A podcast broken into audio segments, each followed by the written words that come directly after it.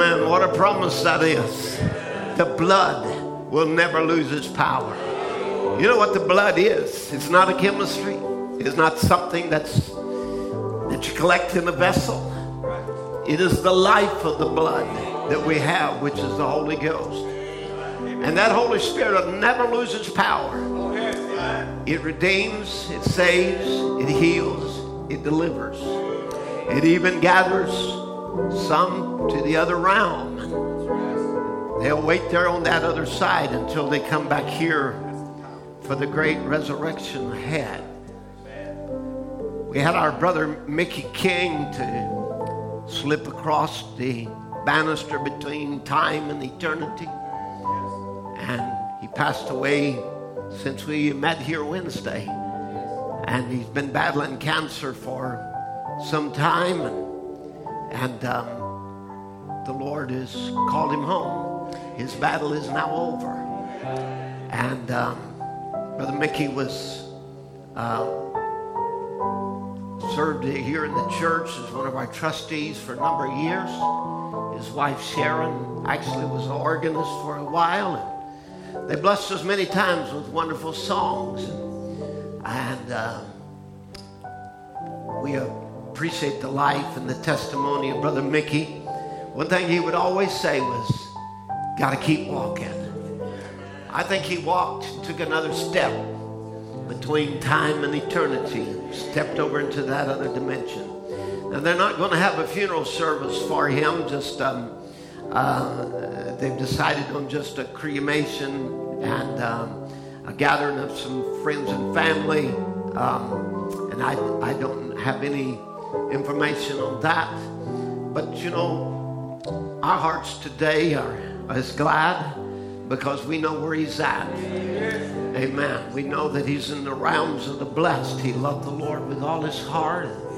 Started serving the Lord now, huh, probably 40 years ago, and, and uh, embraced the Word of God and the message of the hour. And the Lord, I believe, will honor him today in his presence. And let's just speak to the Lord for a moment as we just pause and remember this life that was among us, the blessing that He was to us, um, the trophy of God's grace. And let's just pause a moment as we begin the service today and reflect a moment.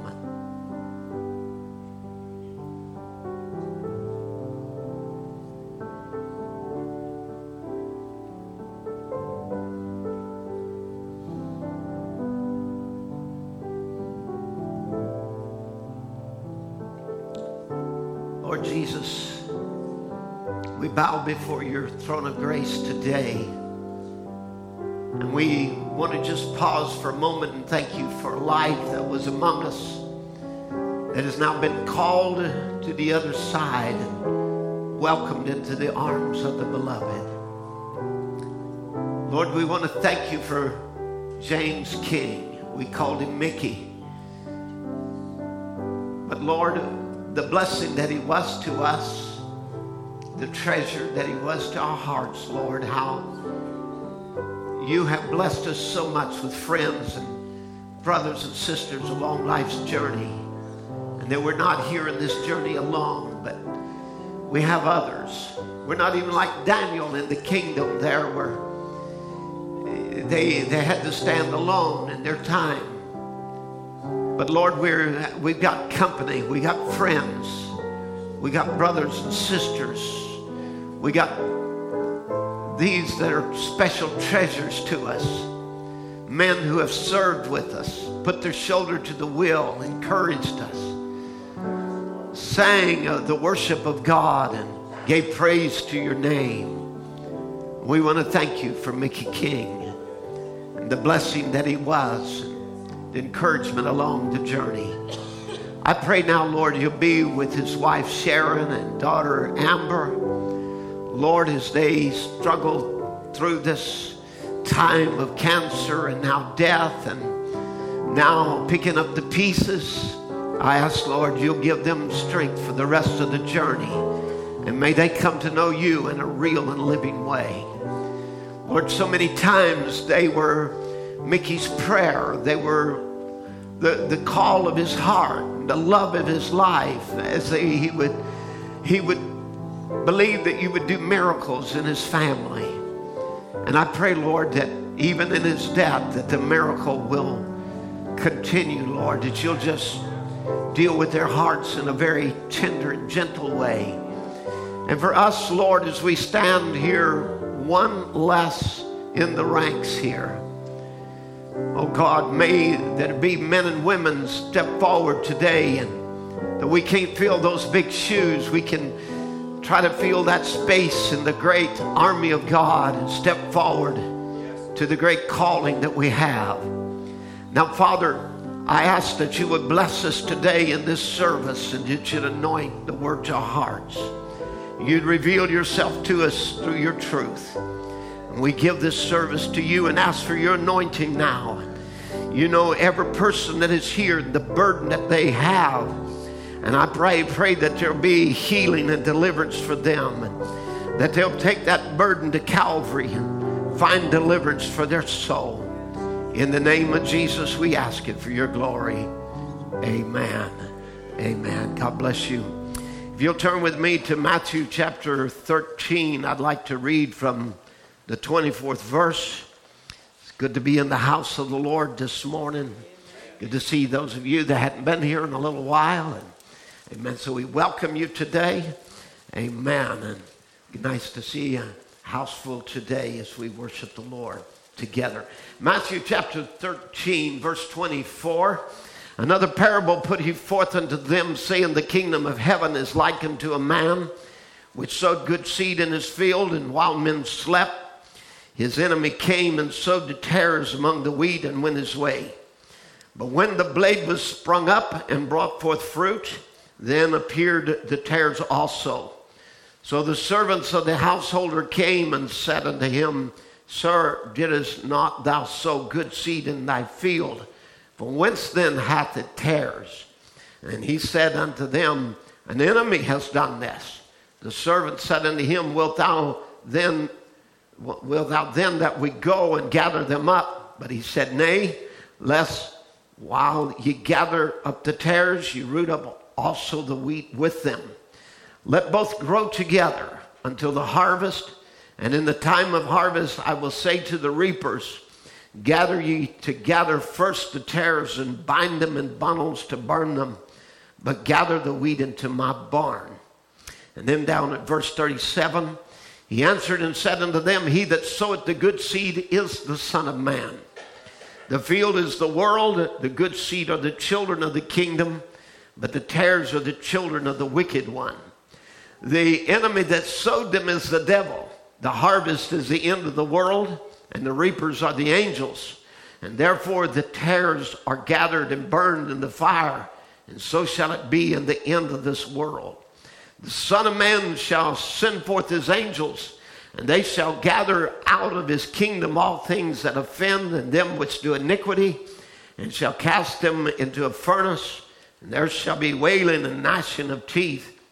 And then shall the righteous shine forth as the sun in the kingdom of their Father. Who hath ears to hear, let him hear. then I'd like to look down to 1 Peter chapter 1 verse 23 for uh, just one more reading for you're seated. Being born again, not of corruptible seed, but of incorruptible, by the word of God which liveth and abideth forever. Amen. God bless you. You can be seated. We're going to be speaking this morning of being born of the original seed. Now, the commandment in Genesis was for every seed to bring forth of its kind. So we know then that hybrids are not in the original. And all you have to do is go back to the beginning to see what kind of seed was planted. And then you'll know then what kind of harvest you're going to have here at the end time. And we remember that God has never left himself on the earth without a witness. There's always somebody that's going to stand for truth in the generation that, that they're living. God's always had a person that he could put his hands on that uh, would stand for a witness. And so, um, you know, but we come now to this day where it's more than just one man that he's got his hands on, but many men that he has his hands upon. And uh, because we're down at the gathering time, the harvest time, and there has to be um, there has to be a, a great harvest here in this last day that Jesus spoke of happening.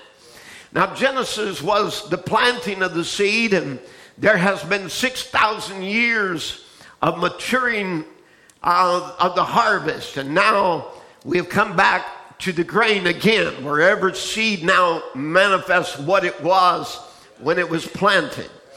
And so it's went from, you know, from the, the blade to the blossom and from the blossom to the fruit. And now it is a gathering time because we are here at the end of the world.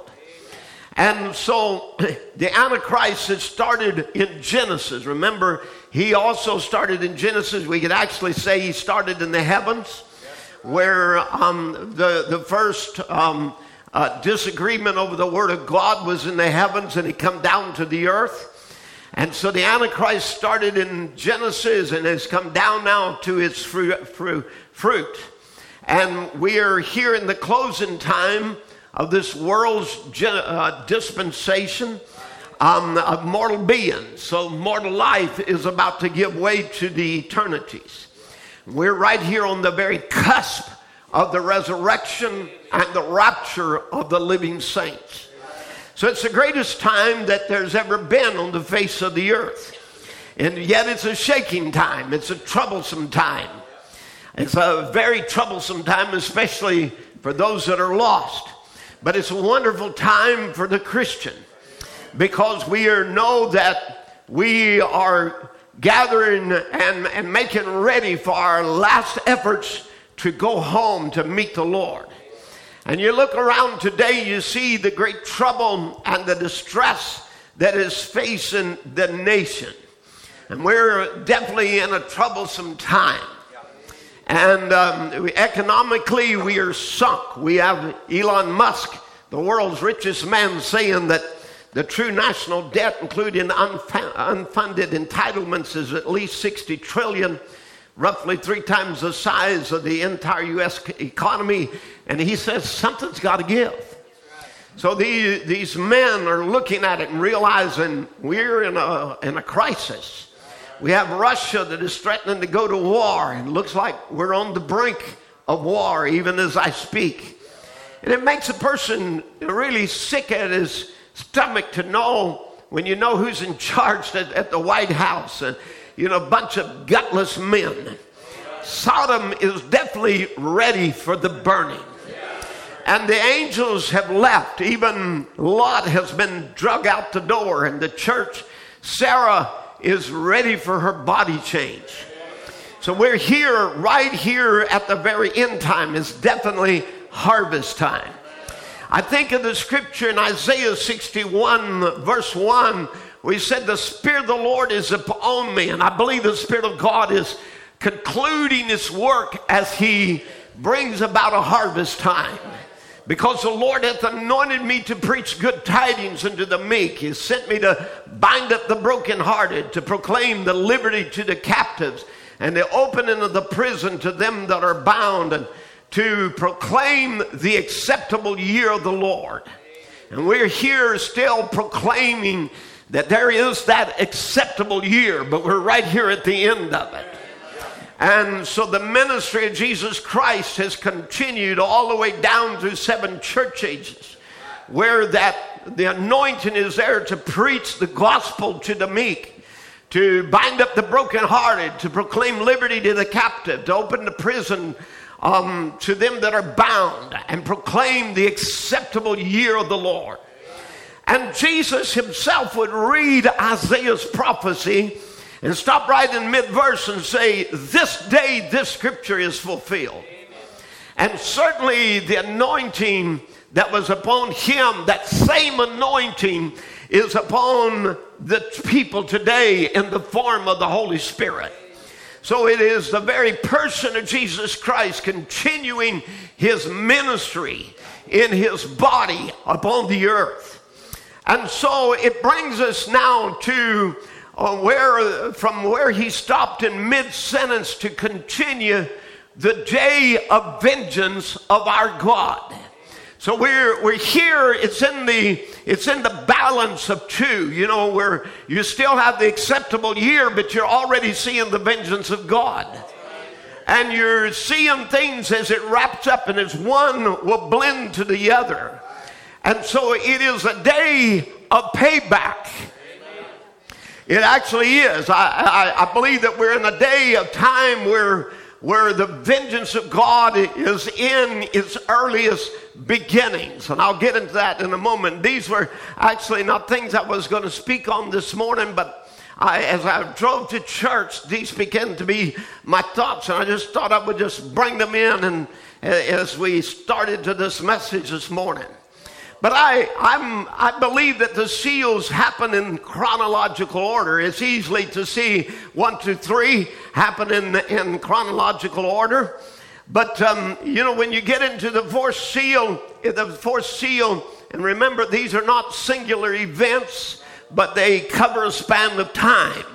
In fact the matter is, if you want to say the white horse rider still rides, he's just riding on a different color right? The, the red, the black, the pale, all of them.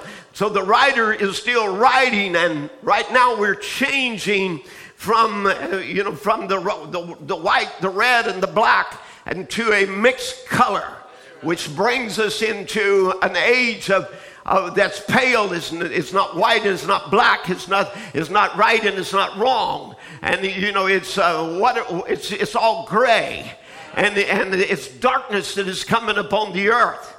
And so, you know, these are not singular events. It, um, but the fourth seal is already open with the eagle um, saying, Come and see. Come look through my eyes. Come look through the eagle, the prophetic anointing.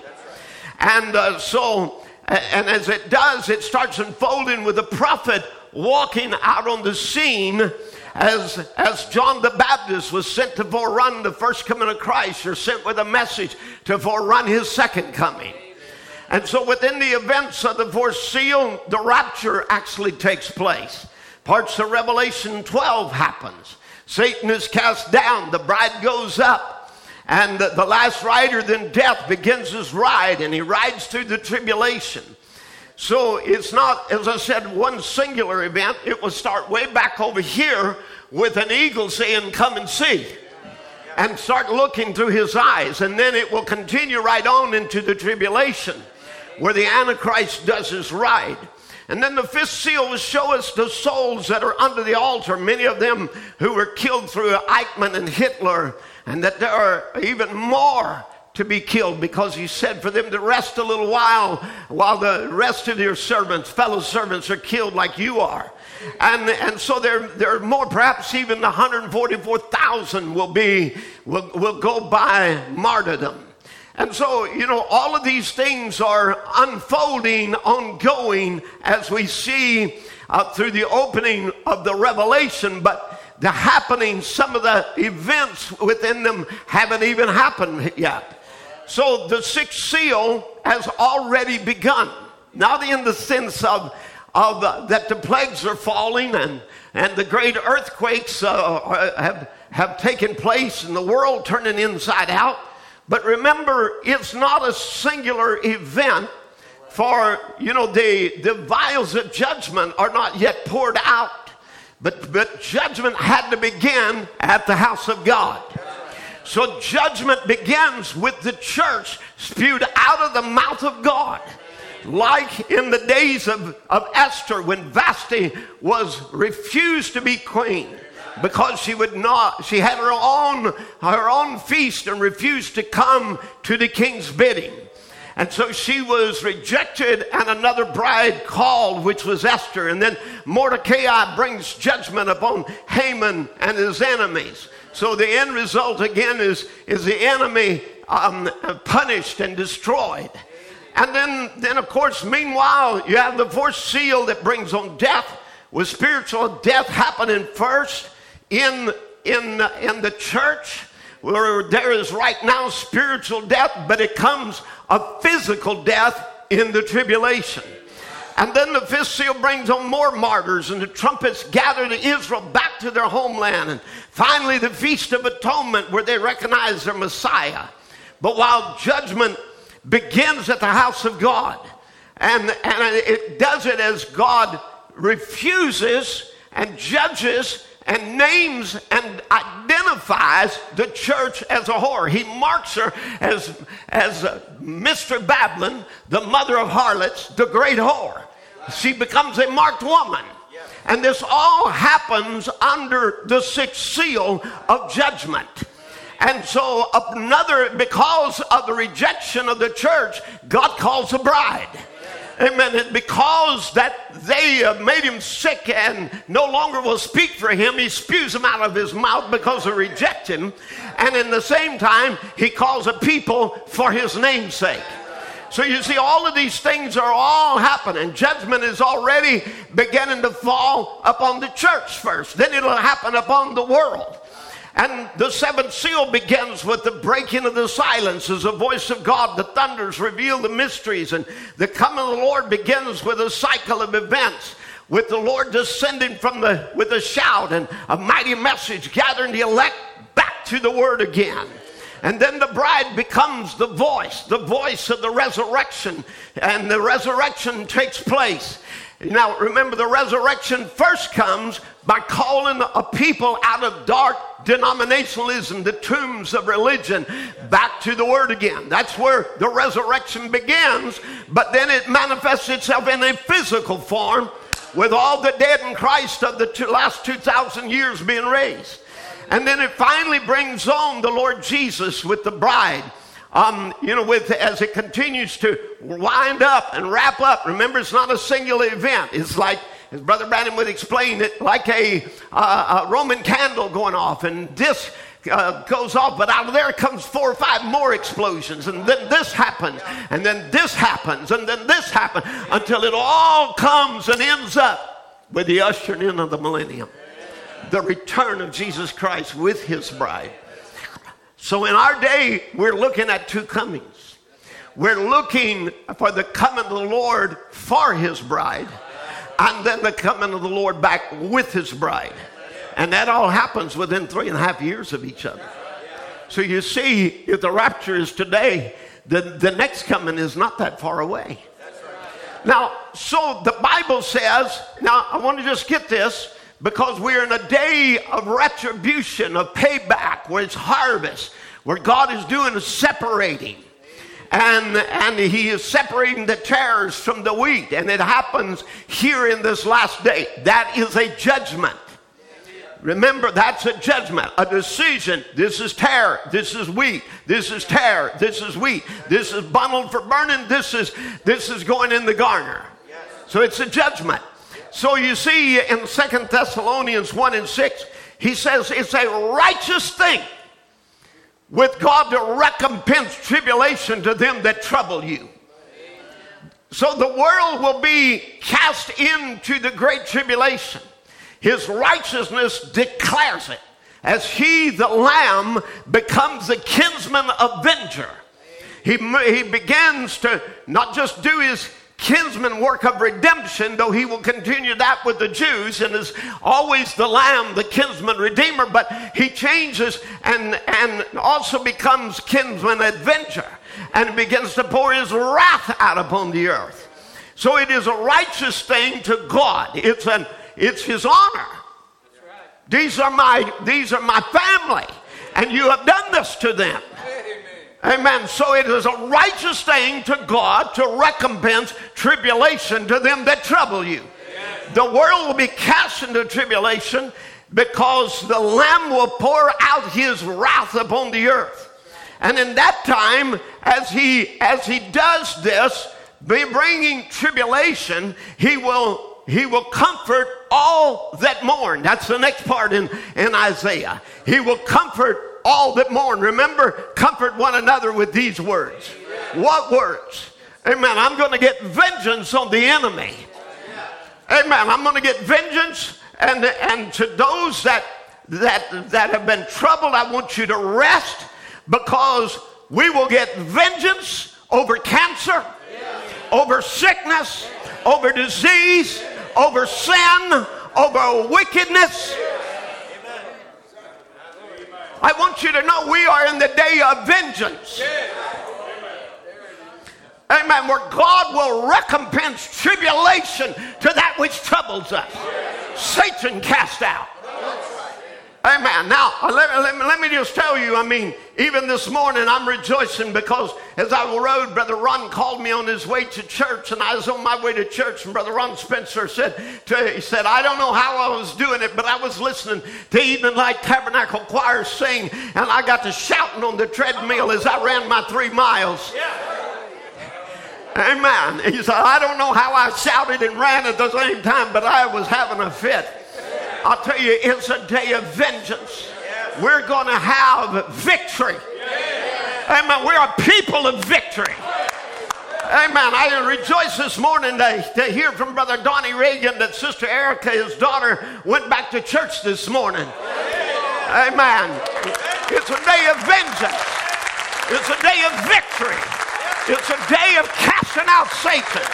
Amen. It's a day where we will have such victory over sin and what sin did at the beginning and over sickness, which is a result of sin, until there will be those standing alive and remain at the coming of the Lord that will absolutely gray hair will go back to right color. Amen. Every kind of disease will be conquered. We're not leaving here with partial victory. We're leaving out of here with total deliverance. Hallelujah. And I just say this morning, grave, you're going to have to give up your dead. Amen. Spiritual, spiritual grave, you got to give up your dead. We got children got to come back. Amen. We got loved ones that's got to come out of the grave. Dry bones are going to live again. It's a day of vengeance. And just rest in the promise. Don't get nervous and upset. Just rest. For he says in Thessalonians, verse 7, and to you who are troubled, rest with us.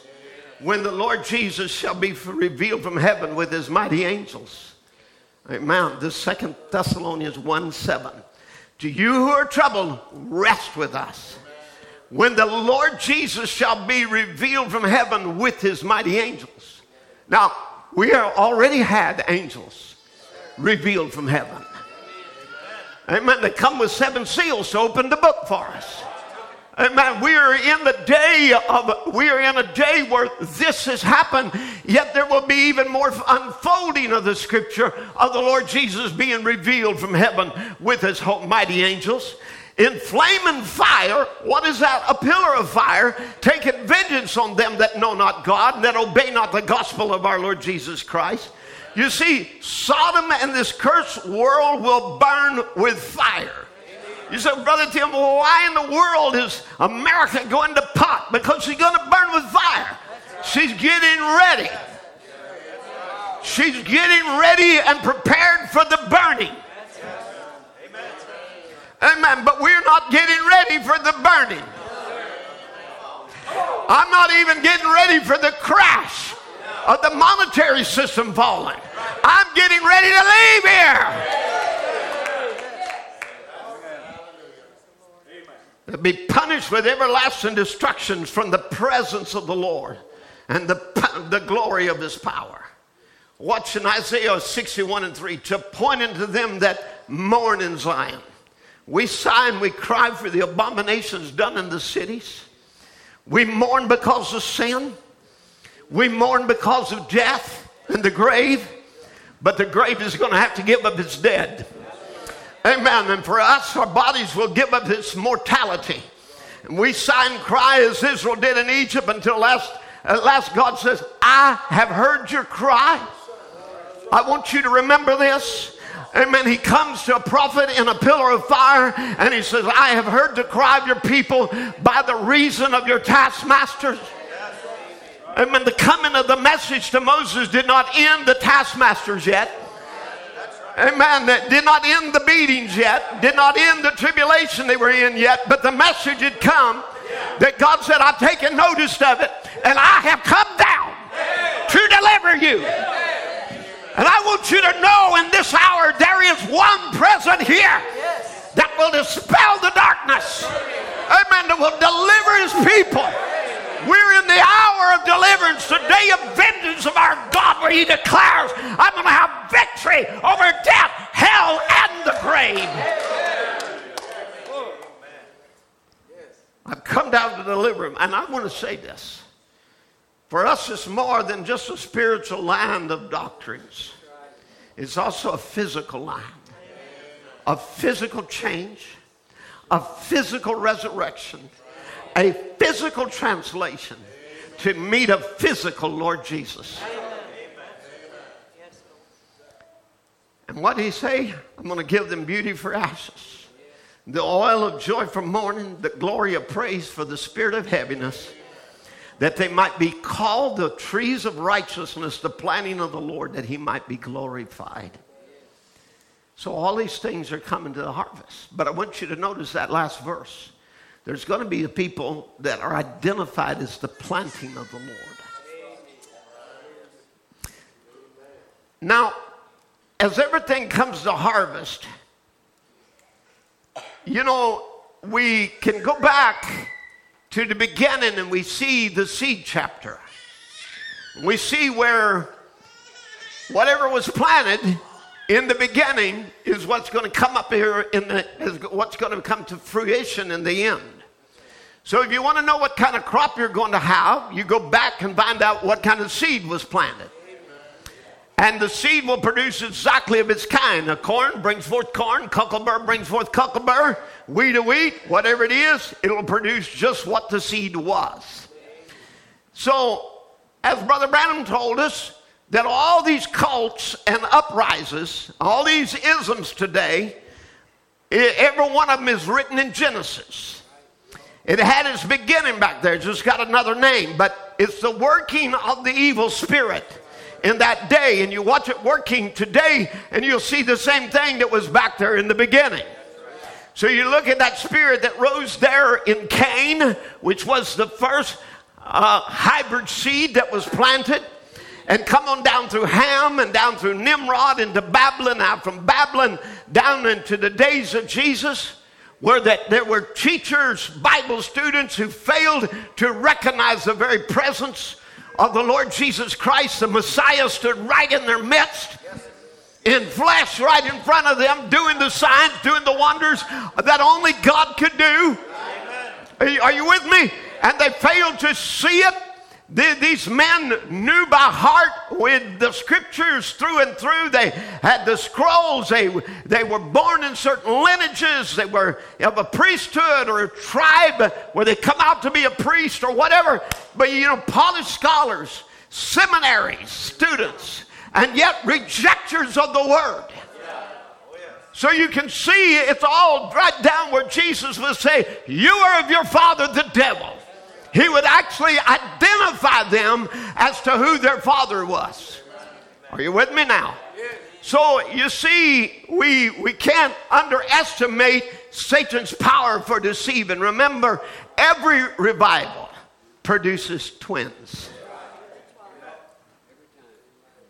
Every revival, even this last day revival.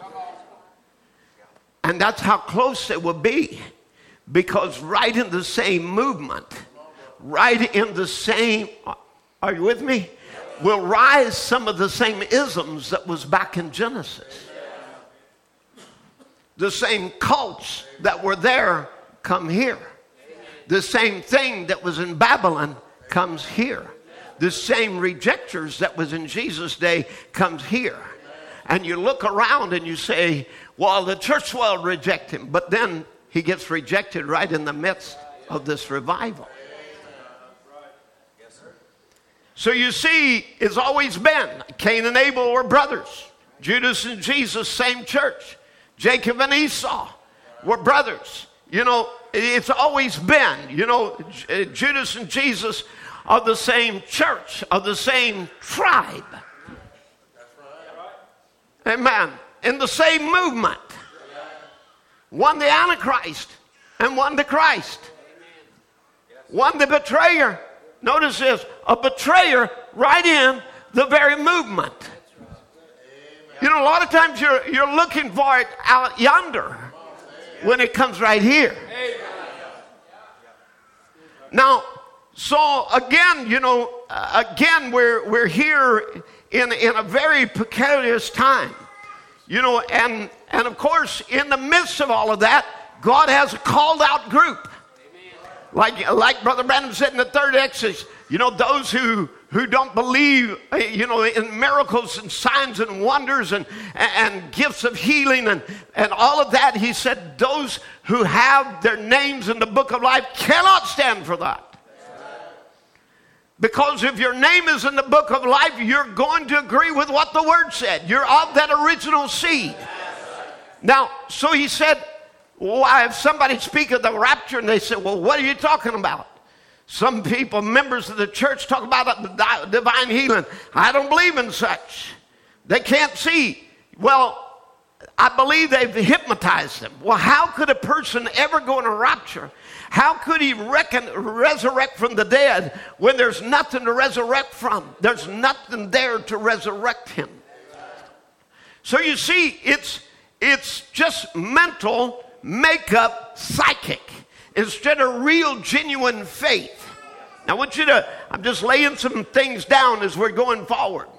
Because you see, many people, what they have as faith today is just a mental assent a mental agreement that it's right. You see, and that's a mental make believe psychic, you know, where you say, I believe Jesus Christ, the Son of God, or I believe God sent a prophet, I believe this is a message, and I believe the Bible is true. All of that can be said from a mental psychic um, make believe, and people want to call it faith, but it's really not faith. It's a mental assent now, it doesn't come from the heart because real faith comes from a new birth. Is that right? Amen. Because you are predestinated seed, you can believe. And because you're predestinated seed, then there you are born of a faith. And that faith then believes every word of God to be true. So there has to be a church that is born of the original seed by the spoken word. And she's called the planting of the Lord. And this message will bring forth children through the overshadowing of the Holy Ghost. It will not be through a manufactured ways. It will not be through men's works. It will not be through walking down to an altar and giving a mental assent. Amen. Neither will it be a workup of emotion but it will be a genuine overshadowing of the Holy Ghost, and that gives them a faith to believe for every word of God. Because you know, the only way we can live is to live by every word that proceedeth out of the mouth of God. It's not good enough to live by part of the word. Real life comes by living by every word that proceedeth out of the mouth of God. Now, the original seed it was not corrupted, it is pure. But here Jesus said there are two seeds that are sown in the same field doing what God said not to do. Because he says in Leviticus 19, he said, Charge Israel, keep my degrees, uh, my decrees, do not make different kinds of animals, and do not mix or plant your field with two different kinds of seeds. So, two seeds the two seeds that are planted, remember, God planted a seed, but He didn't put another seed in there. But then while he while men slept, here comes the enemy and he sows the seed. He does what God said not to do. And he sows with his own seed the children of the wicked one to come in the same field with the children of the kingdom. Are you with me? but uh, that the seeds do not mix, but the harvest is mixed, and the tare actually crowds out and chokes out the wheat. Notice this, even though even though the true genuine wheat will never mix with the tare, but because they're in the same, one is hindered by the other. Amen. Amen. They crowd and choke out the wheat. They try to keep it from coming to what God said it would be. Now, watch this for a moment. Brother Branham tells us and see the discrepancy. He said, Now this is harvest time. At the beginning, when God sowed his seed upon the earth and gave it to the hearts of his children, his family to keep that word, that was their only defense keep that word. And here come the enemy that broke that barrier by sowing the seeds of discrepancy, contrary to the word of God. And if that was the discrepancy in the beginning, it is still. Anything that I add anything to the word of God is still the seed of discrepancy. I don't care where it comes from. It's from organization, if it's from military sources, if it's from political powers, anything that's contrary to the Word of God is a seed of discrepancy. Now, then he goes on to describe it. When a man stands and says he's a gospel preacher, and he says the days of miracles is past. Now, he may not say it exactly that way, but he can say it, he can say a lot of things by not preaching. You can say a whole lot of things by silence. So you silence the word that promises days of miracles. And we say, and then we have the attitude, well, that was only for the prophet, or that was only for, for something back yonder, or some back, you know, in the 40s or 50s. And that was only there to attract attention to a prophet. Uh, you know, that was, that, was, that was the only reason that it was there. Well, I mean, Church of Christ came up with that same idea that the book of Acts was only there to identify the apostles and the Word of God. And once that that's identified, we don't need that anymore. So it's the same cult. Move forward. Are you with me? Amen. So the days of miracles is past. That's seed of discrepancy. When a man said he's a minister, pastor of the church, and he does not believe that Jesus Christ is the same in every detail except the physical body, same yesterday, today, or forever, that's seed of discrepancy. When he says that miracles in apostolic age is past, that is seed of discrepancy. When they say there's no such thing as divine healing, that's seed of discrepancy. And the world is full of it and it crowds out and chokes out the wheat. Now, so every revival produces twins. This revival has its twins. And, the, and like the tare, there always arises a hindrance to the work of God. Now, Abel and Cain were two seeds planted in the same field. They were in the same womb, they had the same mother, they were in the same movement, but uh, they were twins. And then what happens? We see only when they come into maturity do they manifest what they were all the time. You know, when Cain was born, Eve was sure this was the man from the Lord that would bruise the head of the serpent. So she said, I received a man from the Lord. Here's the prophecy fulfilled. But when he grew up, we find out he was of that wicked one. He was not the fulfillment of that prophecy. You see, when babies are born, they're, they're young, they're cuddly, they're cute. You know, you, you, you can't tell till they come into manifestation. Are you with me? Now, so again, again, they, they were of the same movement. They were twins. But then when it comes to manifestation, there at their worship, are you with me? At their worship, there when Abel was vindicated by supernatural. Are you with me? By a supernatural happening of the fire of God coming down. Amen. When he was vindicated in his worship by, by the pillar of fire coming down, consuming the sacrifice. Then Cain got angry and he killed his brother.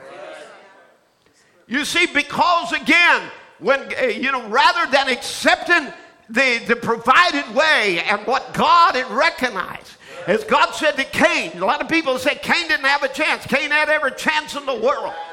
Don't you know if you do right, you will be accepted? If you come the way, I, I showed you what I blessed. You may not understand it. You may not be, you know, but go get your lamb and bring it just like Abel did. I will honor that lamb. But you see, he knew the perfect will of God and refused to do it Amen. Because of the jealousy, what God had vindicated, his brother with the supernatural power. So you see, when the supernatural gets to working among the people, the twin raises up to try to destroy the one who is, has the supernatural vindication. Now, so it was with Ishmael and Isaac. It was a mixed crop, although born in the same family. You know, Ishmael made sport and mocked Isaac.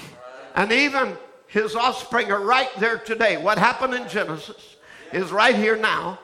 And you got Ishmael's seed and Isaac's seed fighting over the promised land, and over the inheritance, and Ishmael persecuting the elect, and the seed of the born that's born of the flesh mocks the seed born of the spirit. Are you with me? Amen. Over and again, you know, here, here was Uh, Ishmael born out of Abraham's strength, and here was Isaac born of the supernatural when his body was now dead, when he could not bring it on his own. Come on, can't you see how the new birth is? It isn't something you work up, join a church. It isn't something that you you do. I dress holy. I do this. I do that. It is what? It is what a supernatural birth, where God comes and changes your nature from the inside out. Amen. Now, so it, so it was when Jesus came. He was the original seed, the spoken word. But he was accused by the adversary, by the other children, as being as being uh, born, the one born of fornication. Yet it was them that was born of fornication. Go with me to John chapter 8 and verse 40. And he says, But you seek to kill me, a man that told you the truth, which I've heard of God. This did not Abraham. Because they were claiming to be Abraham's seed. And he said, You cannot, you cannot be truly Abraham's seed, though you can trace your lineage back. But if you were of that, if you were of Abraham, you wouldn't be seeking to kill me. And he said, You do the deeds of your father. And they said to him, We be not born of fornication. We have one father, even God. You don't think they knew what serpent seed was? Amen. They said, We came from God. We can trace our lineage all the way back. And we weren't born in fornication. Jesus said, If God were your father, you would love me. For I proceeded forth and came from God, neither came I of myself, but he sent me. Why do you not understand my speech? Even because you cannot hear my word. You are of your father, the devil, and the lust of your father you will do. He was a murderer from the beginning. He abode not in the truth, because there's no truth in him. When he speaketh a lie, he speaketh of his own, for he is a liar and the father of it. And because I tell you the truth, you believe me not. When, which of you can convince me of sin? And if I tell, if I say the truth, why do you not believe me? He that is of God heareth God's words. Ye therefore hear them not, because you are not of God. Amen. Now this was quite an indictment. But you see, they were there accusing him of being, we're not born of fornication. You was, but not us. And Jesus said, Yes, you were. You were born of the original fornication. You are of your father, the devil. Therefore, you hate me. Therefore, you kill me like Cain did Abel, trying to get the, the seed that God has blessed.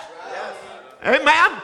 So you see, it's always been uh, that the, the true seed has been killed, mocked, always a struggle against, and finally the false seed crucified the true because of his claim of being the true seed.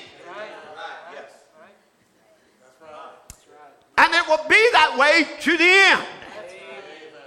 And the first seal shows the Antichrist riding a white horse. And he doesn't say he's the Antichrist, but he's against Christ. You see, he's against the anointing. And, and there he's riding on a white horse. See, he's got doctrines, and they're white enough Are you with me? It looks like the truth, but it's really being written by an evil spirit. They're using the very words of Jesus, the words of Paul, the words of Peter. They're using the same Bible you're using, and the Antichrist is writing. Now, in the second seal, Brother Branham said eh, that is a Nicolaitan spirit, and he said, eh, you know, it started up as Nicolaitan to conquer the laity because that white horse rider goes forth to conquer, to, eh, to, to, to, um, to, to conquer. He has a bow and he goes riding to going forth to conquer. And, and so as he does, he said, What did the Nicolaitan age ask for? It asked to get away from them bunch of people that shouts and clap their hands and look disgracefully like the day of Pentecost and that act like drunk men, staggering in the spirit and things. They don't none of that stuff. Notice that. That's what the seed was in the beginning.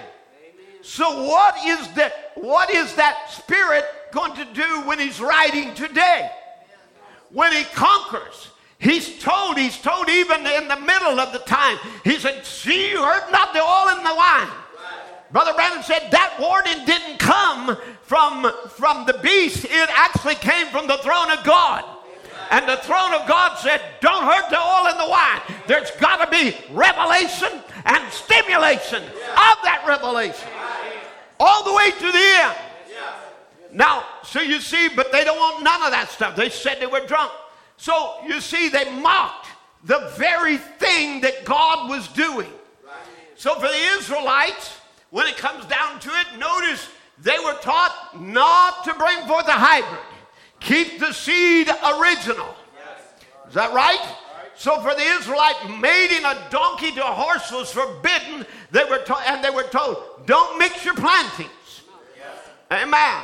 Now, seeds represent God's original word. And the commandment is don't tamper with God's original creation or his original word. Are you with me? So you look at the first seal, it's already mixing. An Antichrist spirit riding on the white horse, using doctrines, truths of the word to conquer with. And he that sat on them had a bow, and a crown was given to him, and he went forth conquering and to conquer. So, what is the Antichrist spirit doing? It's riding on a white horse. The white horse was supposed to be the power of the gospel, but he's using it to ride and to conquer the church. Amen. To, to, to destroy the Spirit of God out of it. Are you with me now? So, again, you see, that, that's what the Nicolaitan age asked for. Get away from them people. That bunch of people that shouts and claps their hands and looks disgracefully like they did on Pentecost and act like drunk men staggering in the spirit and things. They don't want none of that stuff. You see, as I quote this from Brother Branham, you people said you make too much noise. He said, This is the quietest place you'll ever live. If you go to heaven, even the angels are singing all day and night, holy, holy unto the Lord. If you go to hell, it's weeping and wailing and gnashing of teeth. So he said, This is the quietest place you'll ever live. Mm. Oh my. Now, we had a, we're in an hour of restoration. This is where it comes back to harvest again, where he restores what what was lost, you know, what the cankerworm, the worm, the caterpillar, the locust has eaten. You know, uh, the great army of, that, that came to eat down the, the bride tree. And one eat this and another eat that till they stripped the church down and got them just as dead as a doornail. No spirit, no shouting, no joy, no peace, no healing, no nothing. Now, and so as Brother Branham told us in the restoration of the bride tree, that's another fruit he ate off was the joy of salvation. Right. Shh, you people make too much noise. Yeah. You know, you know what joy is? How it's represented on the bride tree. It's leaves. And, and what it takes, you see, and, and when the Spirit of God, the wind of the Spirit gets to blowing, what happens to the leaves? They start clapping their hands. They start waving. Amen. They begin to frolic in the wind of the Spirit. Are you with me? Amen. Now, this, this is what it is it's the joy of the Lord. Now, what takes the leaves off the tree? Either bugs or cold.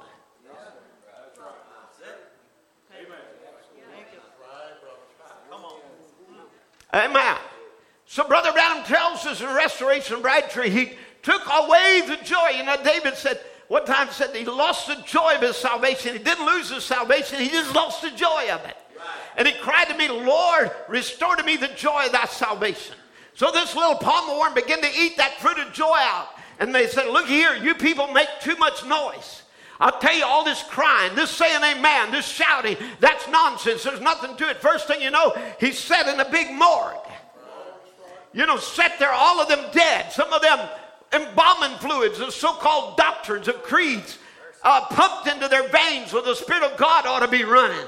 Where the old church creed is pumped in there. No wonder they're icy, cold, and dead. Spiritual thermometer 90 below zero. Yeah, somebody say, man, everybody stretched their neck to see, around to see, like some kind of goose or something. Know what? Who said that?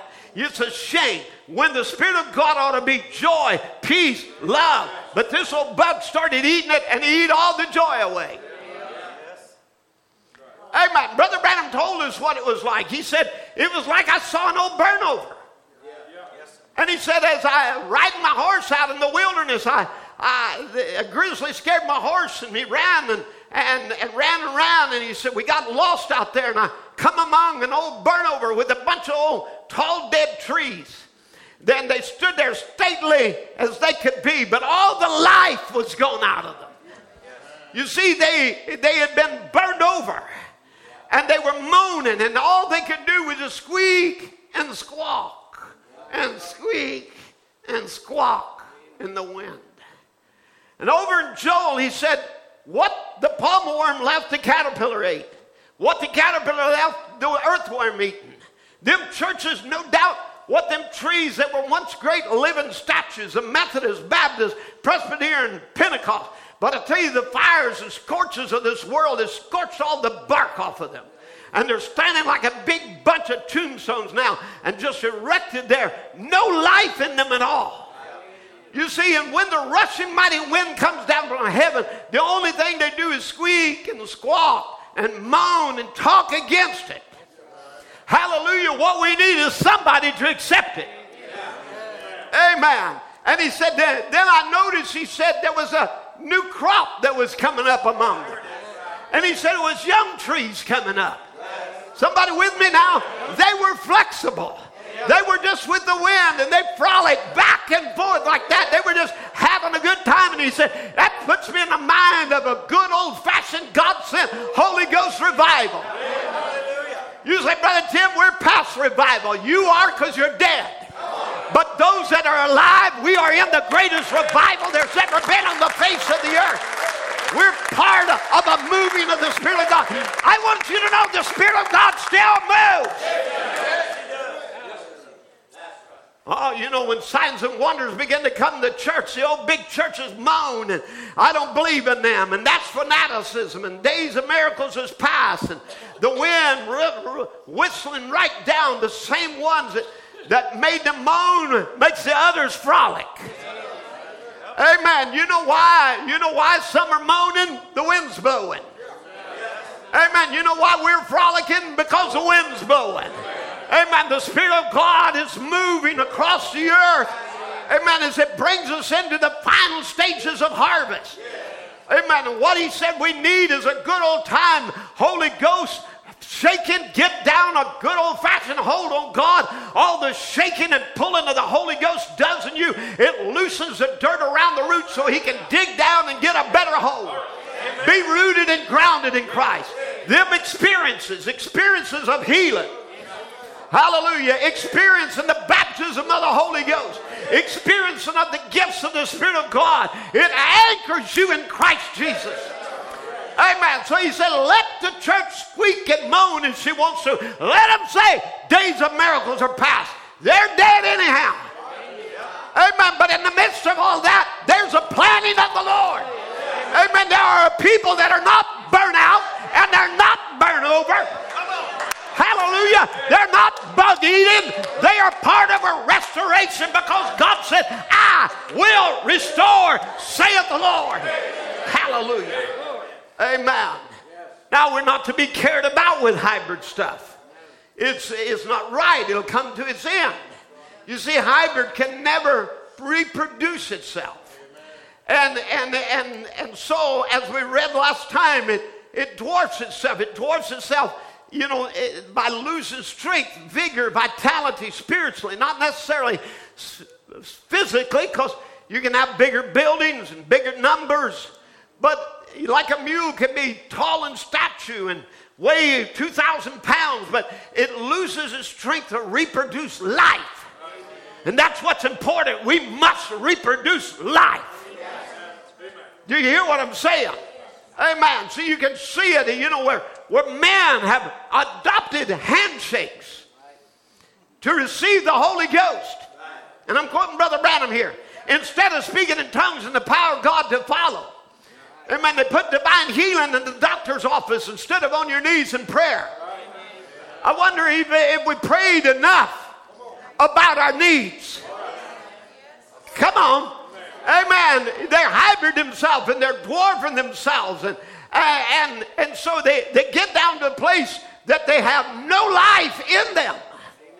Now, look at it. As, as he talked about it, the most ignorant thing he would tell us that he knew about was a mule. It just don't have any personal feelings at all. It just howls around until the last hour of its death to, to kick you and, and to kill you. Has no sentimental feeling. He said he knows, don't know who his papa was or who his mama was and where he's going and where he comes from. And, and that's a lot about people today. The mule, he just sits up there with his, with his ears, you know, he just looks out there and stubbornly refuses to move. You talk to him, he just balks. That's the way a lot of donkeys do. Amen. Just stand there and say, days of miracles are past. Amen. They won't move right on into the promise of God. That divine healing and speaking in tongues, the Holy Ghost, no such a thing. That's right. He said it's mule religion. Now, notice this mule religion.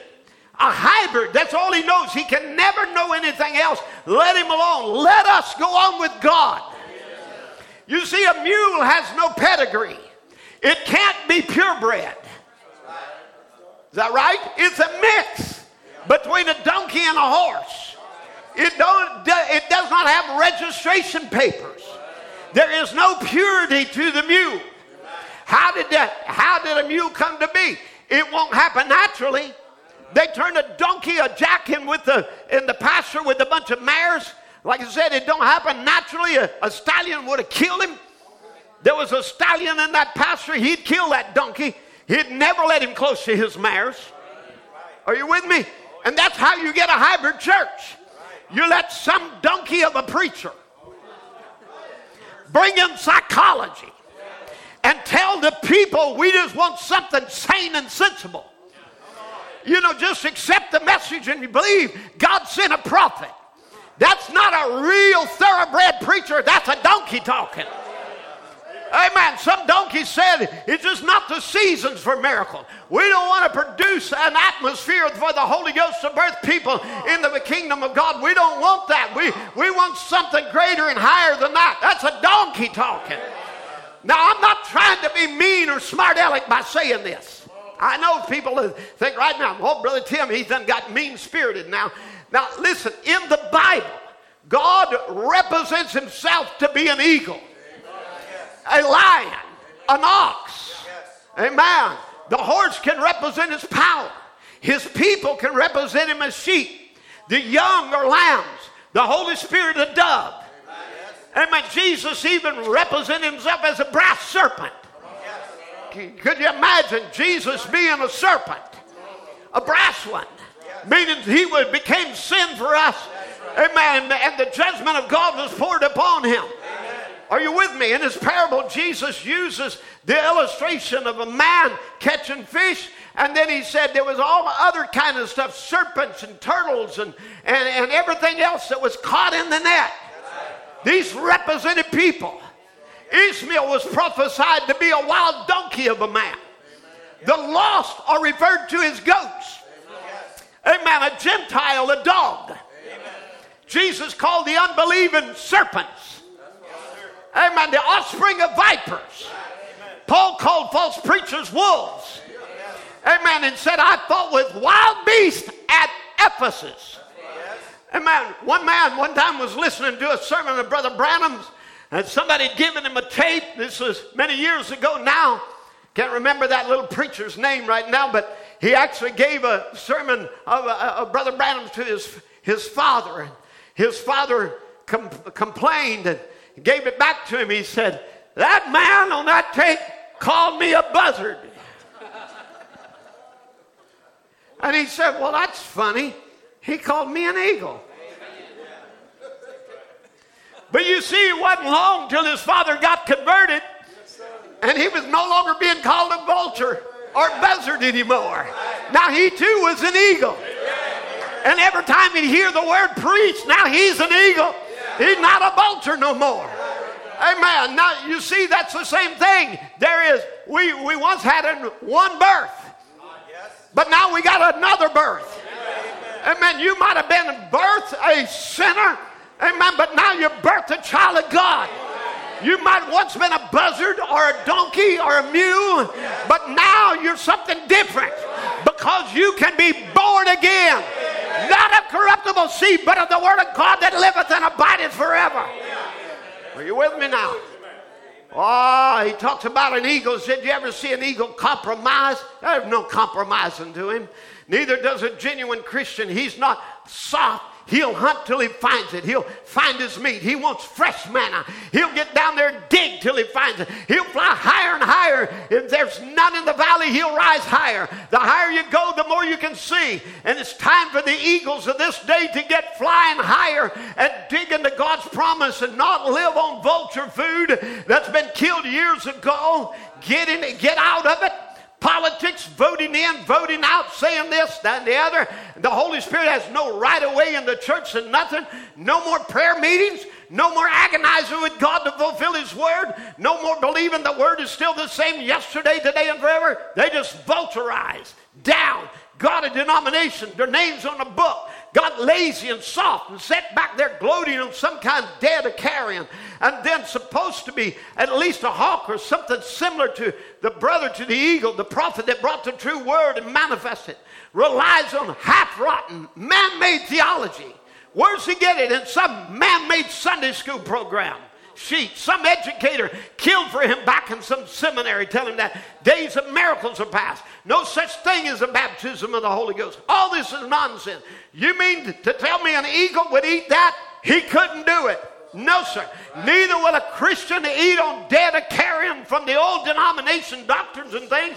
They want the Word of God fresh, the promise of the hour, God promised rabbits in the days of Luther. He promised other things in the days of others. But now He promised us a full square meal, the full seven course menu for all the seven seals are open and everything for, is ready for the Word of God for those who can receive it. Amen. Hallelujah. You say, well, Brother Tim, I, I just don't want Pentecostalism. Well, neither do I. Amen. But what we want is a message for our day. Amen. The book of Acts church was not Pentecostalism.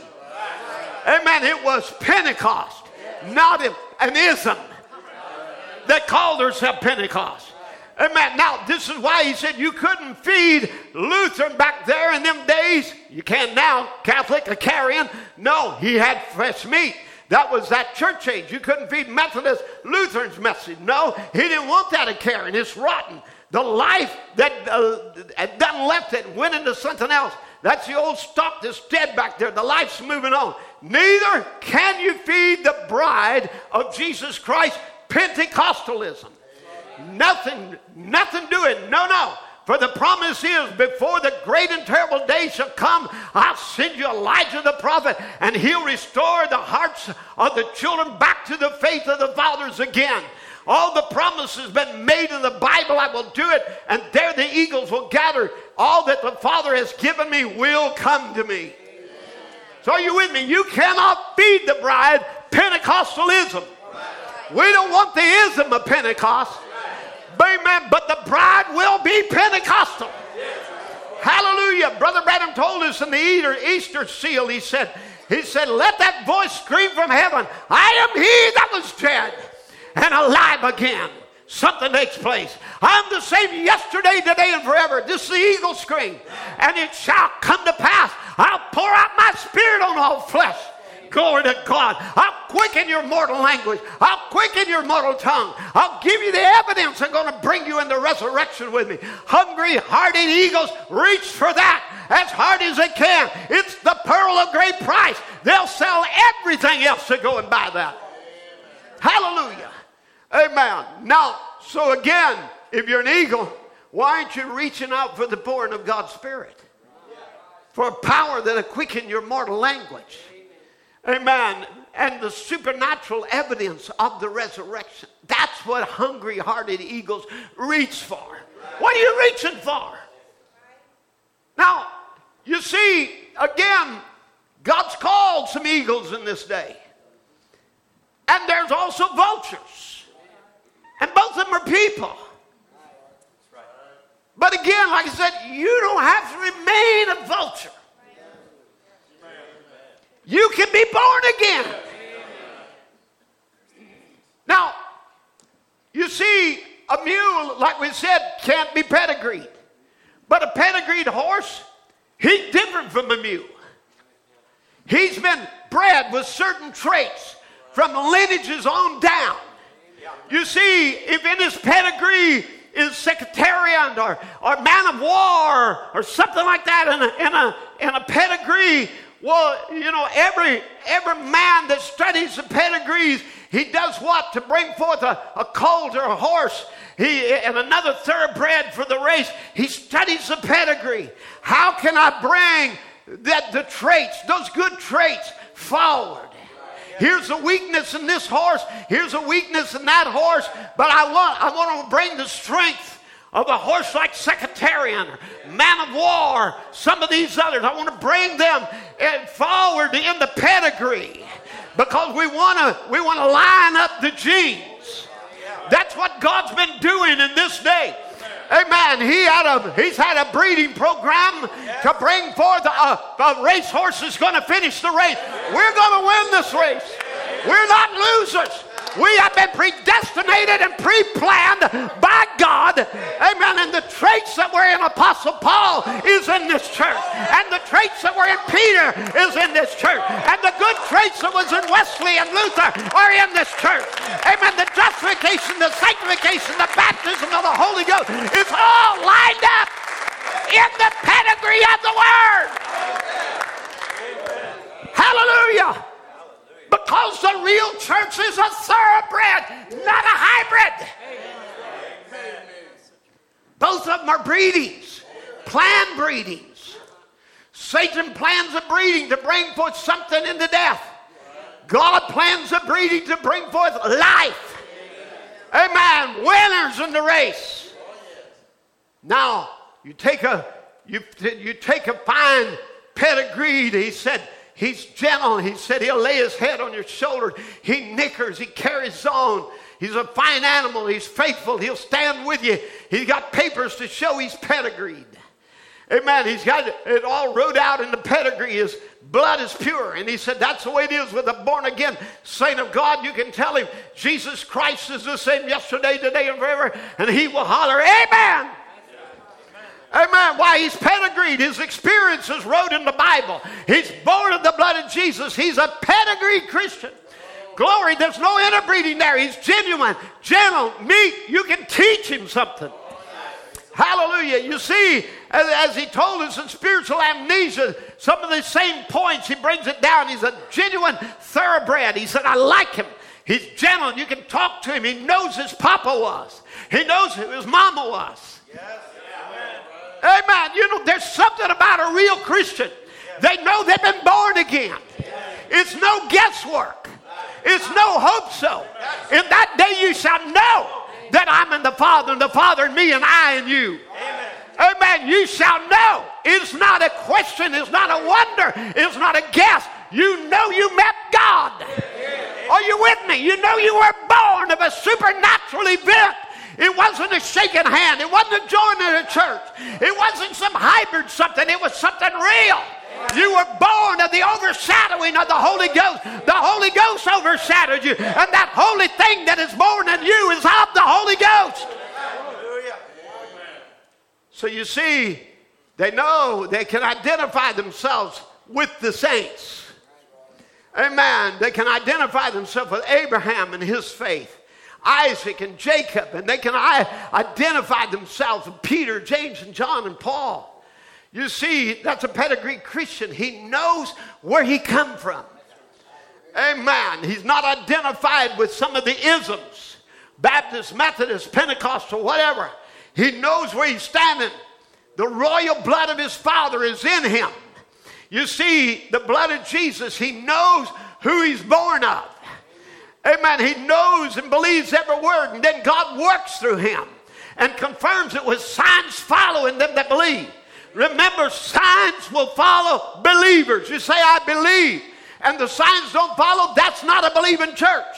That's right. Amen. A believing church, what do they do? In my name, they cast out devils.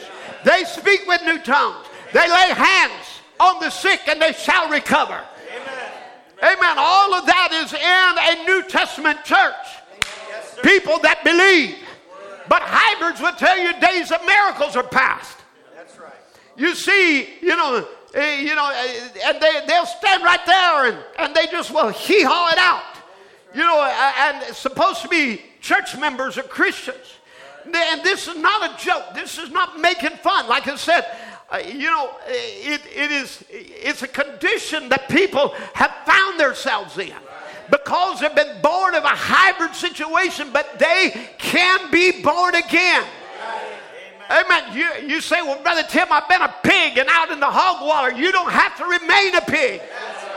You say, Well, I've been a mule, I've been in a hybrid condition. You don't have to remain a mule. You say, I vulture down on the things, or you don't have to remain a vulture. There's a new birth. You can be born again of incorruptible seed.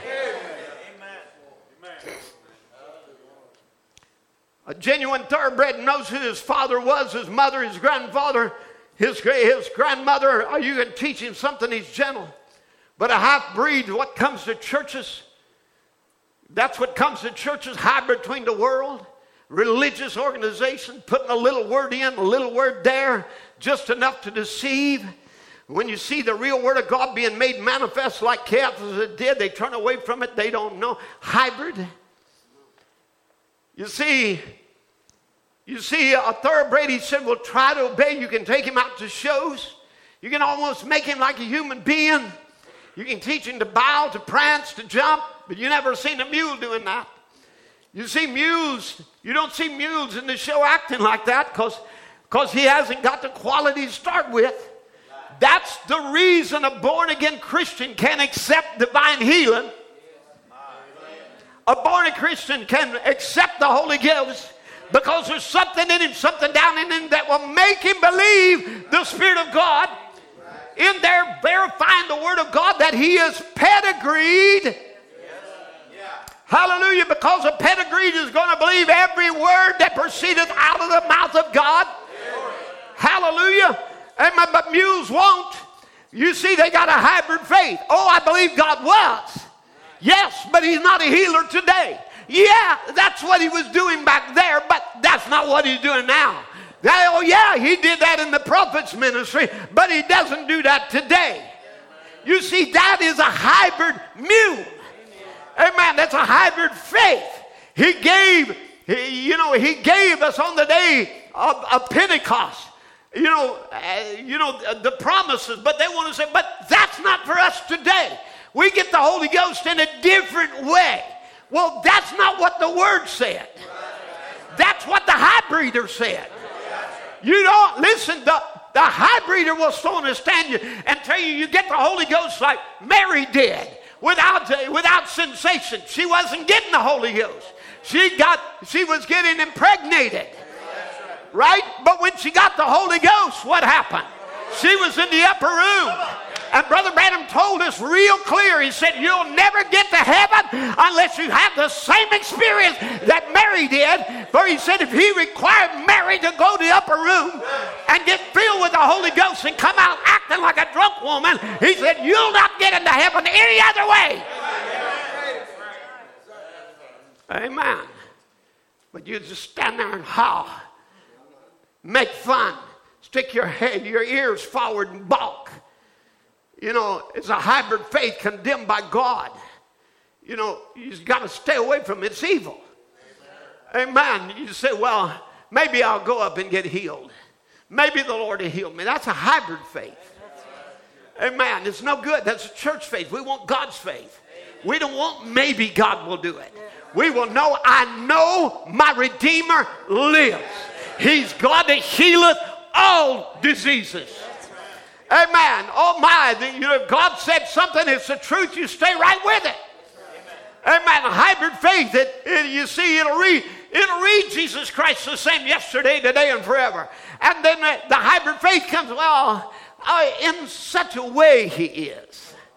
You see, um, in such a way. He, he can't heal today because that's not his program now. That's not what he's doing in our day. You see, it's the time of the word. Well, if it's the time of the word, what's in the word? What's in the word? If it's the word time, what's in the word? Isn't healing in the word? Isn't miracles in the word? Isn't signs in the word? Isn't the baptism of the Holy Ghost in the word?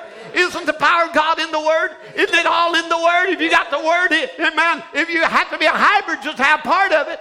Mix it with something else and take some of it out. Come on. A genuine faith will say, He's the same in every detail. But his corporal body or his physical body, because now he's in my body, in your body, in the body of his church everywhere. That's where he resides. You see, the message brings us to new birth, where the adoption robe is put on. And announces your sonship by the power of God with authority over darkness. And you realize you're not temporary. You came from God. You have a pedigree all the way back to God's mind and forward to the new heavens and the new earth. Look, you know, Secretariat lives on today.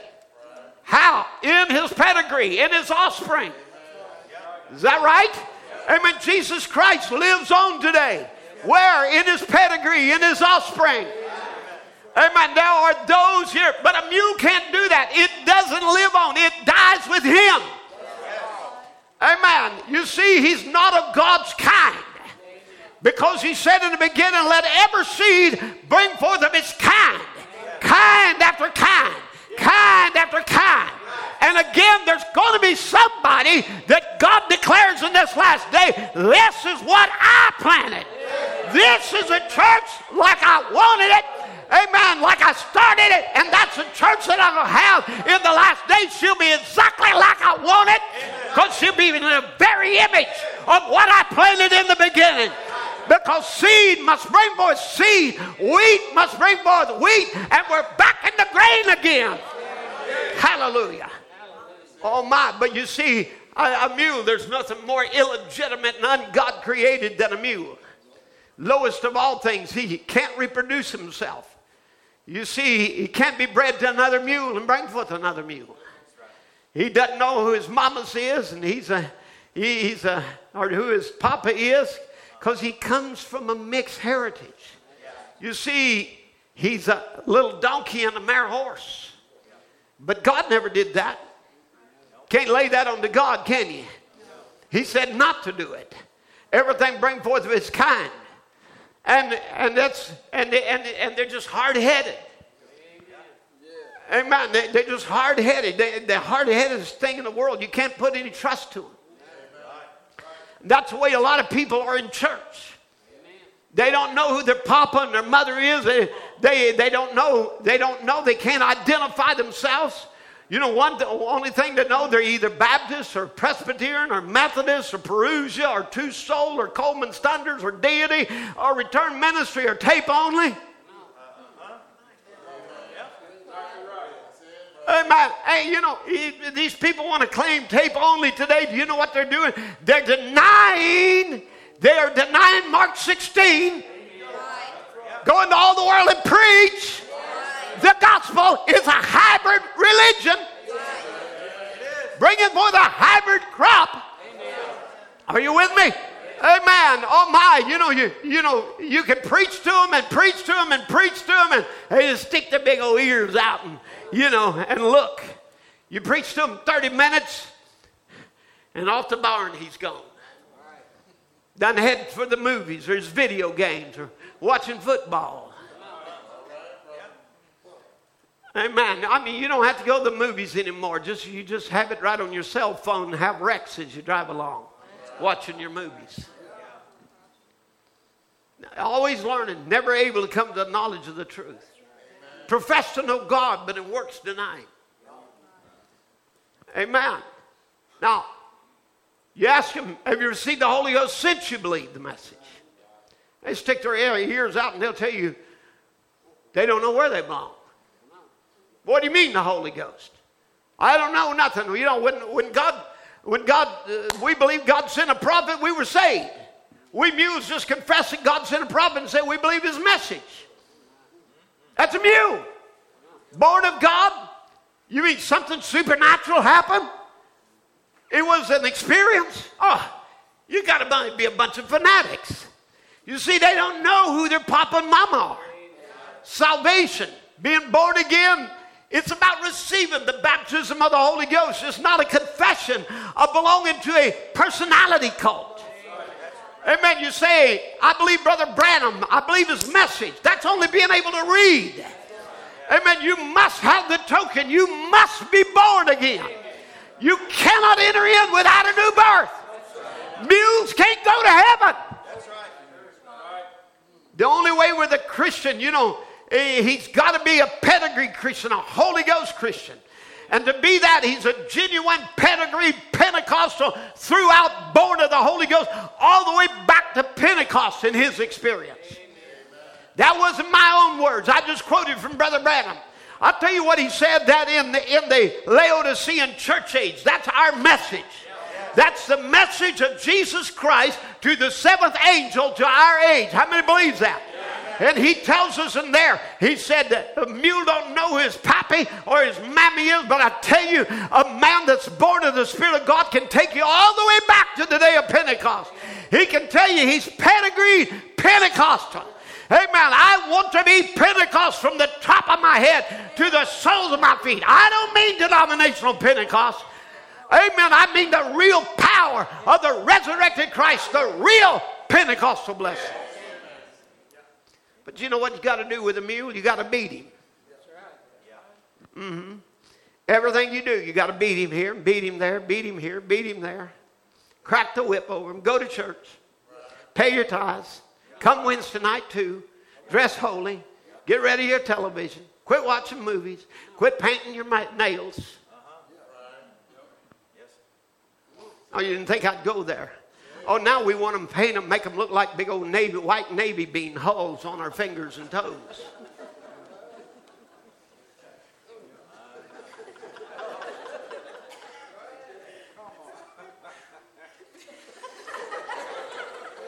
You know, you have to beat you have to beat mules to get them to do right. You have to tell them, don't look like Jezebel. You know, be good. You know, pay your time. You know, they're like some abused women. Some abused women, they don't feel good about themselves until they get a beating, good beating now and then. Now, I'm not advocating that. I'm saying they got a problem a psychic problem, psychological pro- problem, problem in their mind. Some women are abused and, and they feel unworthy and no good and whatever, and so they have to get beat every once in a while to make them feel good. Oh, yeah. Amen. They, they do that to get a, have to have a good beating now again. They don't understand it's a love relationship with Christ. It ain't about Oh man, he beat us today, didn't he? We got a whipping for going watching Superman too. And you will. As long as I'm a pastor, you will. Amen. But I'll beat you because you're mute. Because if you ever get born again, I'll never have to tell you. Never have to tell you again. I'll not have to tell you, quit wearing short dresses and painting your face. Amen. I, you know, you don't have to, you won't have to be told about tight dresses. You won't have to be told, don't drink now. Between now and this next communion, can you promise me you won't, you know, you'll be sober the whole time? You know, I, you know, when you, when you quit your doping, you know, uh, you know, uh, get rid of your addiction. Oh, they're addicted, all right. Amen. The Bible said they addicted themselves to the Word of God, to the ministry of saints. I believe in true addiction, don't you? You see, but you know, hybrid makes a be- more beautiful crop. You know, vigorous, more vigorous than the original grain. You know, Brother Adams told us this. He said the church is more prettier. Why? It's run out of the spirit. It's bred itself out in the world. Let the women wear shorts, play the piano, wear makeup. The men married three or four times and hold their position and their place. All these forms that they go through, just exactly what the scripture said, and they're defeated. Amen. But there again, you know, you're, you're, you're saying to me, but Brother Tim, you know, you're calling people a hybrid, a mule. I, you know, I am. But I'm also telling you, you don't have to remain that way. Amen. You can be born again. Amen. But a real thoroughbred, you don't have to beat him. No, you just crack the whip over one time, show him in the Bible, amen, and he's gone. Amen. It's fine to ride a, a good thoroughbred. Amen. You, you just you just say, come on, boy. The Bible says it. It's God's word. And oh man, you better hold on tight because he'll just leave the saddle in the air. Amen. He'll take off. But a mule, a mule will kick up the heels and and and buck and snort too. Yep, calves will do it, especially well-fed calves that ain't half starved to death. You know, Brother Branham talked about two farmers there, and he had both of them had a calf. One of them had fine barn, but he was lazy. Had big churches, had this and that, but he's lazy. He said another man didn't have such a fine barn, said, but he, he had a lot of good work ethics. He got out and raised the best alfalfa and the best corn and the best everything. And, and, and, and when the winter time came, he fed that little calf up. And, uh, you know, and the other one over there was the farmer was lazy, so he just barely got fed. And he said, they both came through the winter. When the spring wind got to blowing, he said, one man, one little, one man let his calf out. And he said that little fat calf just jumped and frolicked in the sunshine and had himself a big time. And he said the other man let his calf out and he just staggered out and looked through a crack and afraid to leave the barn. And, and he said, What fanaticism? He said he's too starved to death to get out there and jump and shout. And he said, Any man that's born in the Spirit of God, they call him fanatic or anything else, but when that warm spring Holy Ghost wind come, begins to come like it did on the day of Pentecost, something's going to take place. The warm wind begins to blow, brother. You're all fattened up with the gospel, round and feeling good. Kick up your heels and have a good time. Amen. I tell you, I've seen some well fed calves around here kick up their heels and have a good time when the warm wind of the Spirit comes about. But you know, donkeys will jump too. But they ain't nothing like a Secretariat. A thoroughbred, just, just let him go. And quit pulling back on that thoroughbred's reins. And quit quenching the spirit. He'll leave everything else in the dust and head for the finish line. He'll outrun any mule or any donkey there is. Come on. That's the way it is with real thoroughbred Christians. You'd say, Repent, every one of you, be baptized in the name of Jesus Christ for the remission of sin. Amen. They'll jump right through and run to the water, run down to the altar and say, God, fill me with the Holy Ghost. Amen. Amen. They don't, they don't have no identity crisis. They know they're thoroughbreds. Amen. They know they're born of the written word of God and confirmed by the Holy Ghost. Amen. Are you with me? Amen. Oh my. As soon as he hears it, as soon as he gets the word, as soon as he knows the requirement, he receives the Holy Ghost. He'll seek until he gets it. Amen. You ask a mule about his experience, he don't have one. Ha, ha, we got the Holy Ghost and we believe the message. Their expectations produce an atmosphere, all right? An atmosphere of intellectualism. A thoroughbred Christian, you ask him, you believe in divine healing? Amen. We believe Jesus Christ is the same yesterday, today, and forever. You ask him, you, he said, ha, ha, ha, in a way, yes. You know, because we can't accept miracles today because um, it's not the season for it. It's just not the time. That was only, do you know, I've heard mules get up and preach and talk about John 14, 12 and say that was only for the prophet and for his ministry and it doesn't work for us today. Can you imagine such thing? We got hybrid religion right around the message, pointing and putting and pinning it back on the prophet. Amen. But not realizing that Christ is the same in every detail. Amen. That he's here uh, in reality. Brother Branham called it mule religion. You might think it's hybrid or crude or, or whatever, but it's a hybrid religion. It's not original gospel. It's not the truth.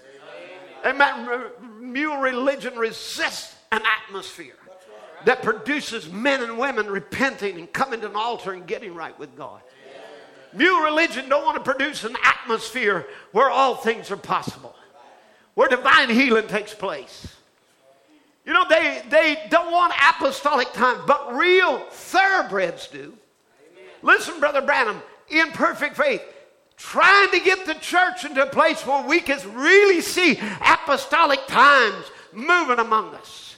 That's what we all hunger is just laying right at the door. We see it and we want more of it, we, but we want it such a flow that it be a help to us and flow out to help others. Amen. Now that's the real, real desire of those who, who are real truth thoroughbreds. They want to see apostolic times moving among us. Amen. Because it's time for the original seed to be back on the stalk again. New religion don't want to produce an atmosphere where all things are possible, where miracles take place. I, you know, they'll say, ah, a mule will say, oh, just look at all the impersonations. You know, many will come to me in that day saying, Lord, Lord, have not we prophesied in that name, and thy name cast out devils, and thy name did mighty wonderful works. And, uh, and let me just set the record straight. There must be some real believers, some a real bride that can say the same thing. You say, well, the folks say, they come to the Lord, Lord, have we not cast out devils in your name? The bride must say the same thing. Have we not done many mighty works in your name? The bride must say that same thing. But the difference is that one's a worker of iniquity. Amen. Amen. They are impersonators. It's, you know, we've taken it to where well, it's, you know, they're, they're out there, well, the Bible said, you know, that many will come to me that day and do works, uh, uh, mighty wonders, and, and, and they're workers of iniquity. But what about the true? Amen. Yeah, those mulish Egyptians, those snake handlers could perform miracles impersonate, but that didn't stop Moses. He was a thoroughbred. He kept right on performing miracles. Even though workers of iniquity were doing miracles too, he knew that it was a true anointing on false seed.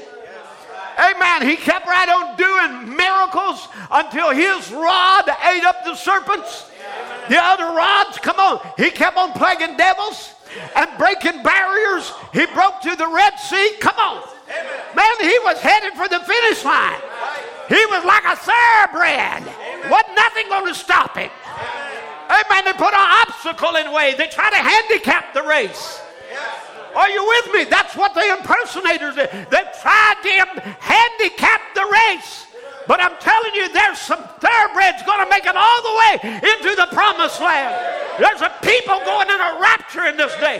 Amen. They'll not only have faith for divine healing, they'll have faith for a rapture. Amen. They're rapturing people with rapturing grace and rapturing power.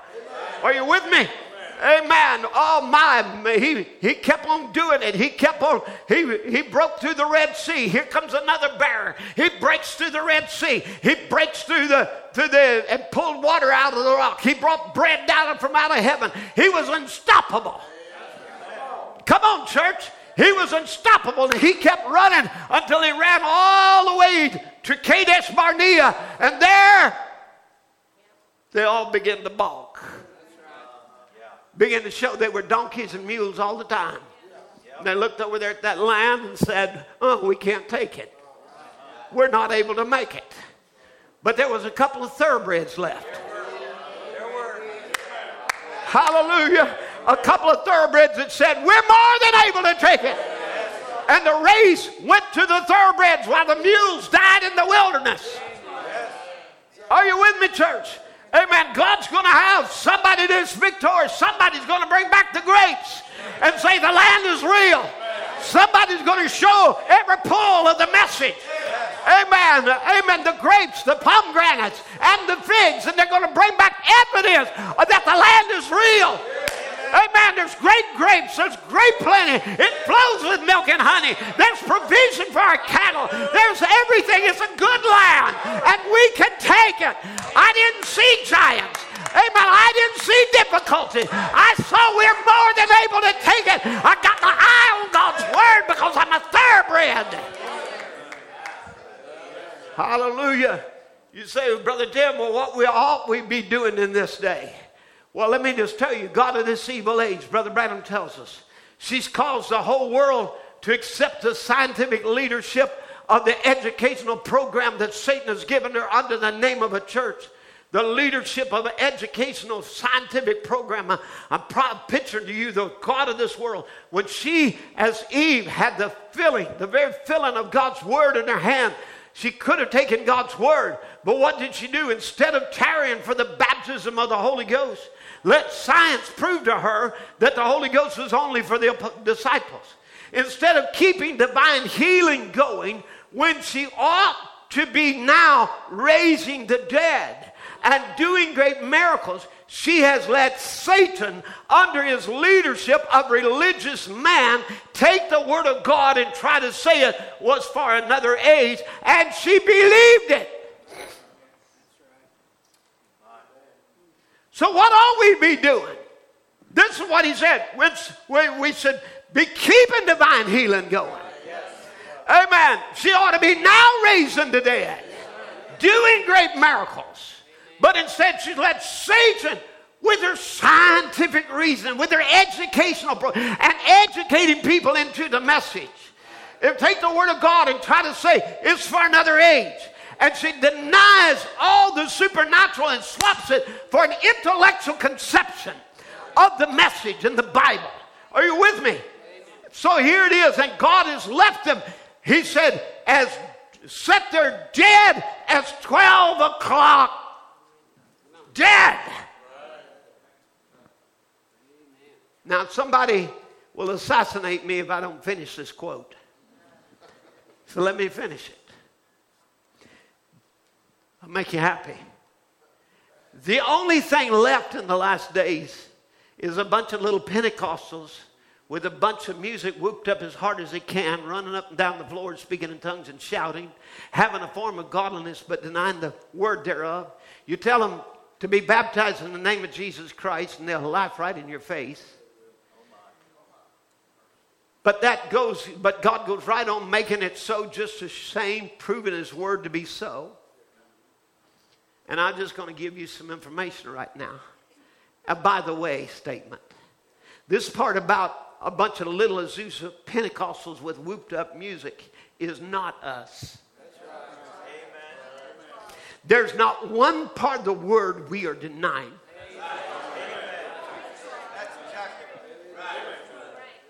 Come on. Amen. And, and I, want you to, I want you to know it's not the music that's got us whooped up. The Word has been revealed. And it is placed as the sons of God.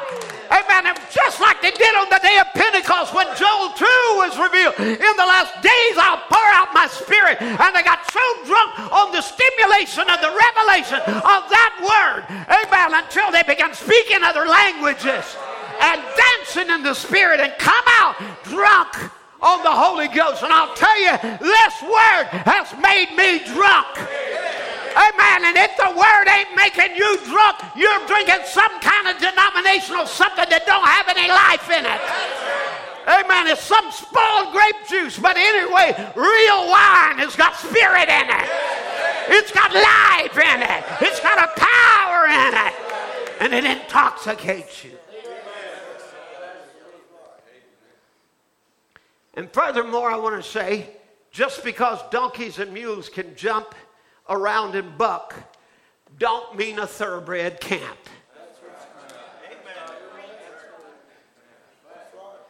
Maybe you missed that. But just because donkeys and mules can jump around and buck, don't mean a thoroughbred can't. In fact, they can outjump and outrun any mule. Donkeys and mules can run, but they can't outrun a thoroughbred. Hallelujah, brother. We got something we're running about. We got a pedigree. I was in God's mind before the foundation of the world. I was seen there shouting. Hallelujah. Amen. Where were you, Job, when the sons of God shouted for joy? Well, I'll tell you where I was. I was in his mind there. Amen. But I am now in time doing what he saw me do in the eternity. Hallelujah. He saw sons of God shouting for joy. He saw sons of God rejoicing in victory. He saw sons of God who know they're not temporary beings.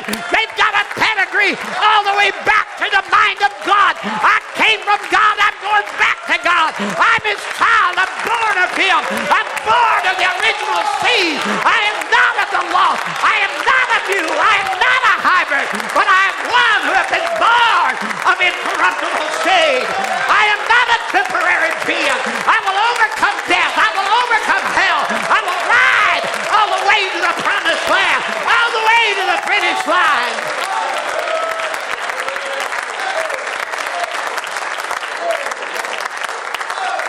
Hallelujah. Hallelujah. Thank you, Jesus.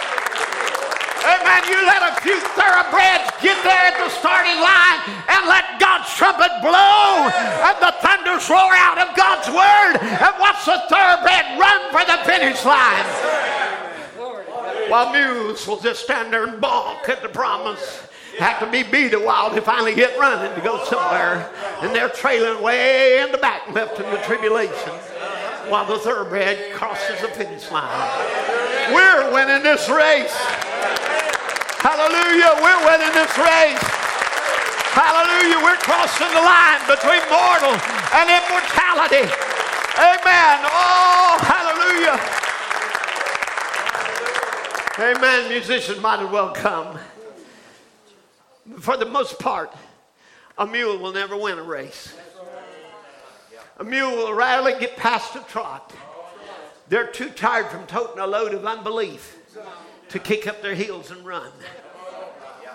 You don't often get a mule to shout. Amen. Brother Branham said, a doctor told me one time, Brother Branham, don't you believe those people is shouting and going on? Don't you think that's just emotion? I said, no, sir. It's the Holy Spirit.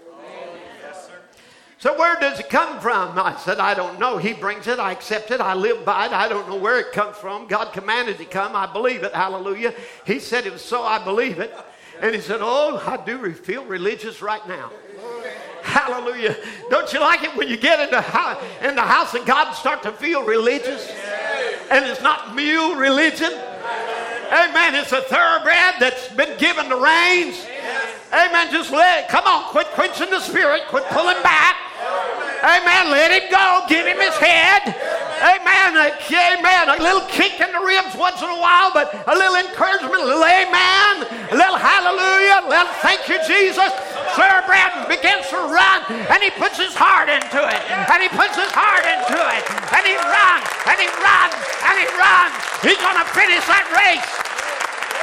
Hallelujah. He don't come in last. He's a thoroughbred. Amen. God sent us a Secretariat in this day.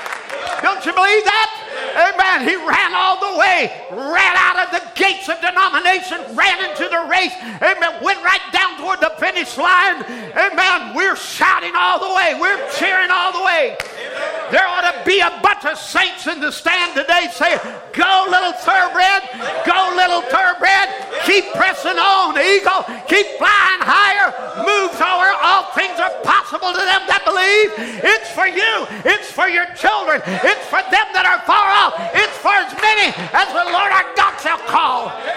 Amen. It's yours. Amen. Yeah, I believe in shouting because it does something to me. Amen. Amen. Yeah, you can shout and be a donkey, shout and be a mule. You can shout and be a goat. You can come down boo-hoo at an altar and cry. Come down, you can go to the water, be a dry sinner, and come up a wet one. But that don't mean we shouldn't be baptized.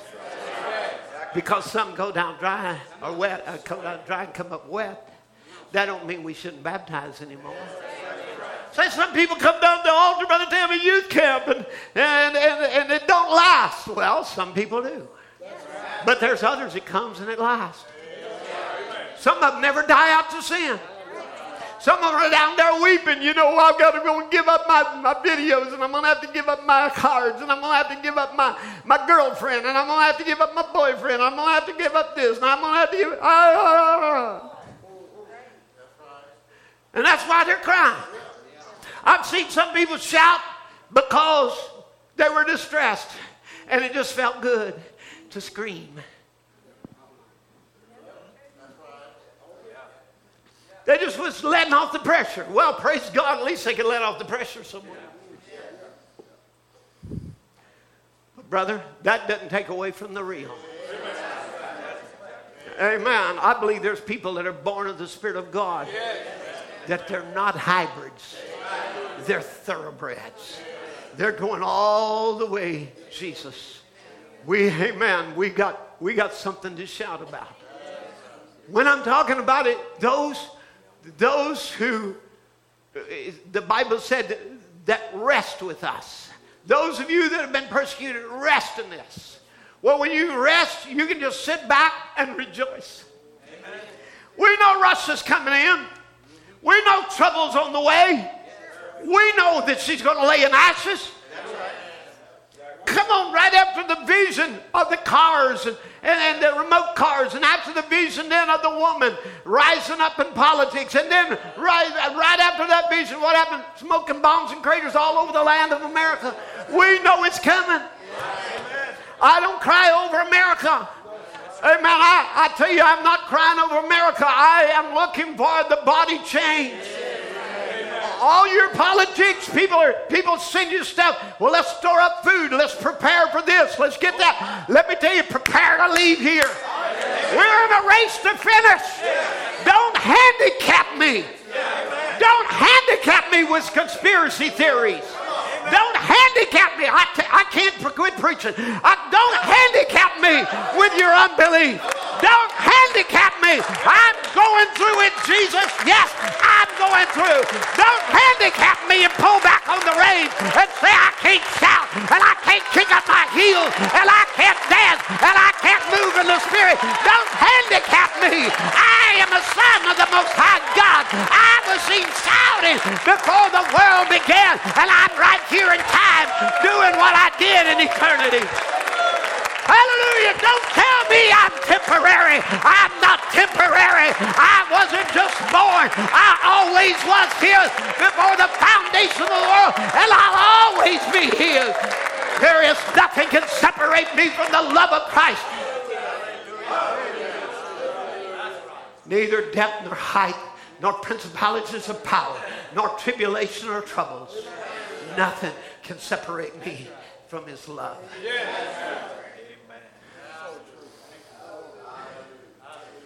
Hallelujah. Do you love him this morning? Doesn't it make you a little emotional? You know why? Because true religion, anyone that's got true religion's got a little emotion in it. If it don't, you better dare, bury it. It's dead. We're not dead. We're thoroughbreds. Look back in your pedigree. Look back in your pedigree. Those before us. The ones who brought the word, the seed passed through them.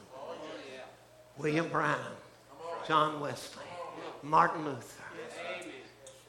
Come on, Columba, Martin, all the way back, Irenaeus, Apostle Paul, Peter, James, John, Jesus. the start of the new race. I came from him. I'm going back to him. I'm of him and by him. I have been born of the original seed. And it makes me want to shout. It also makes me want to say, Hallelujah! Thank you, Jesus. I once was lost. I was once a vulture. I was, but now I'm an eagle. I once was a mule, but now I'm a horse.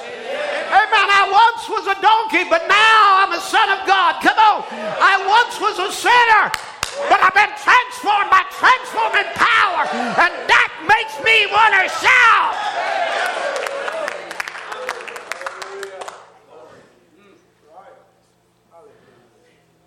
Blessed be the name of the Lord.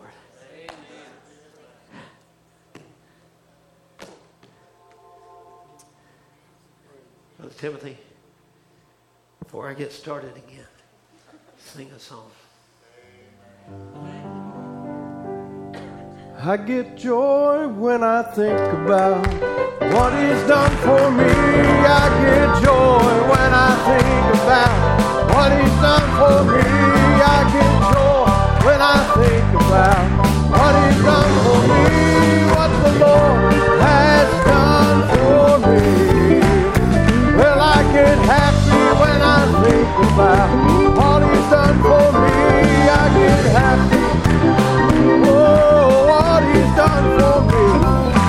happy. When I think about, what is done for me.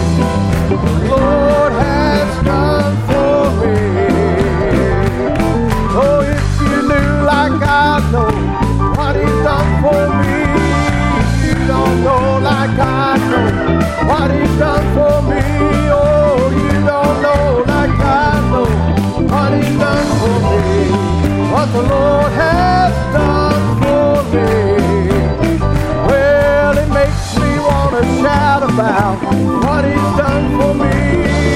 Makes me want to shout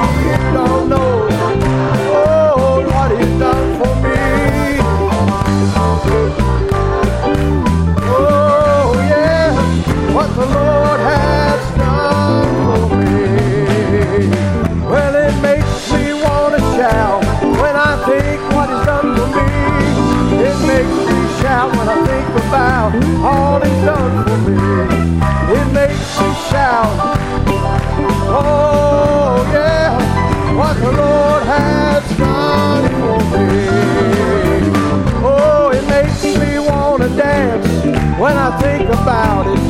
Oh, I want to dance.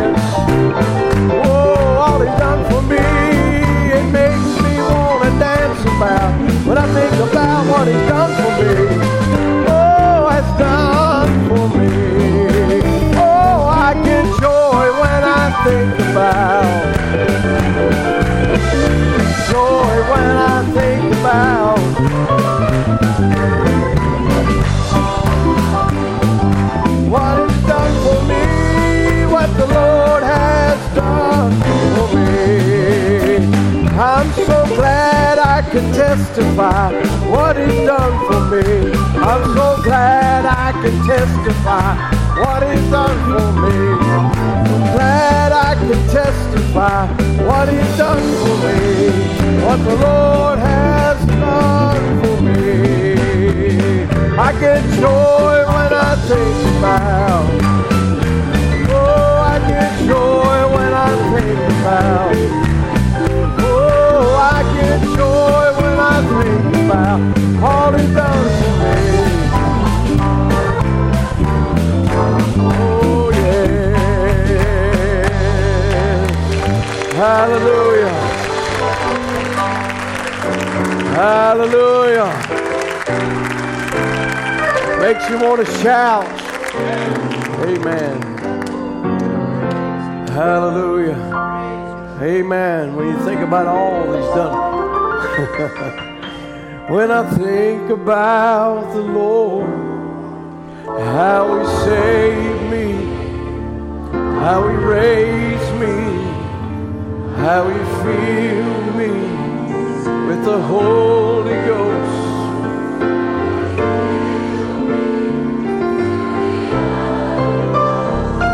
When I think about oh the Lord, how He picks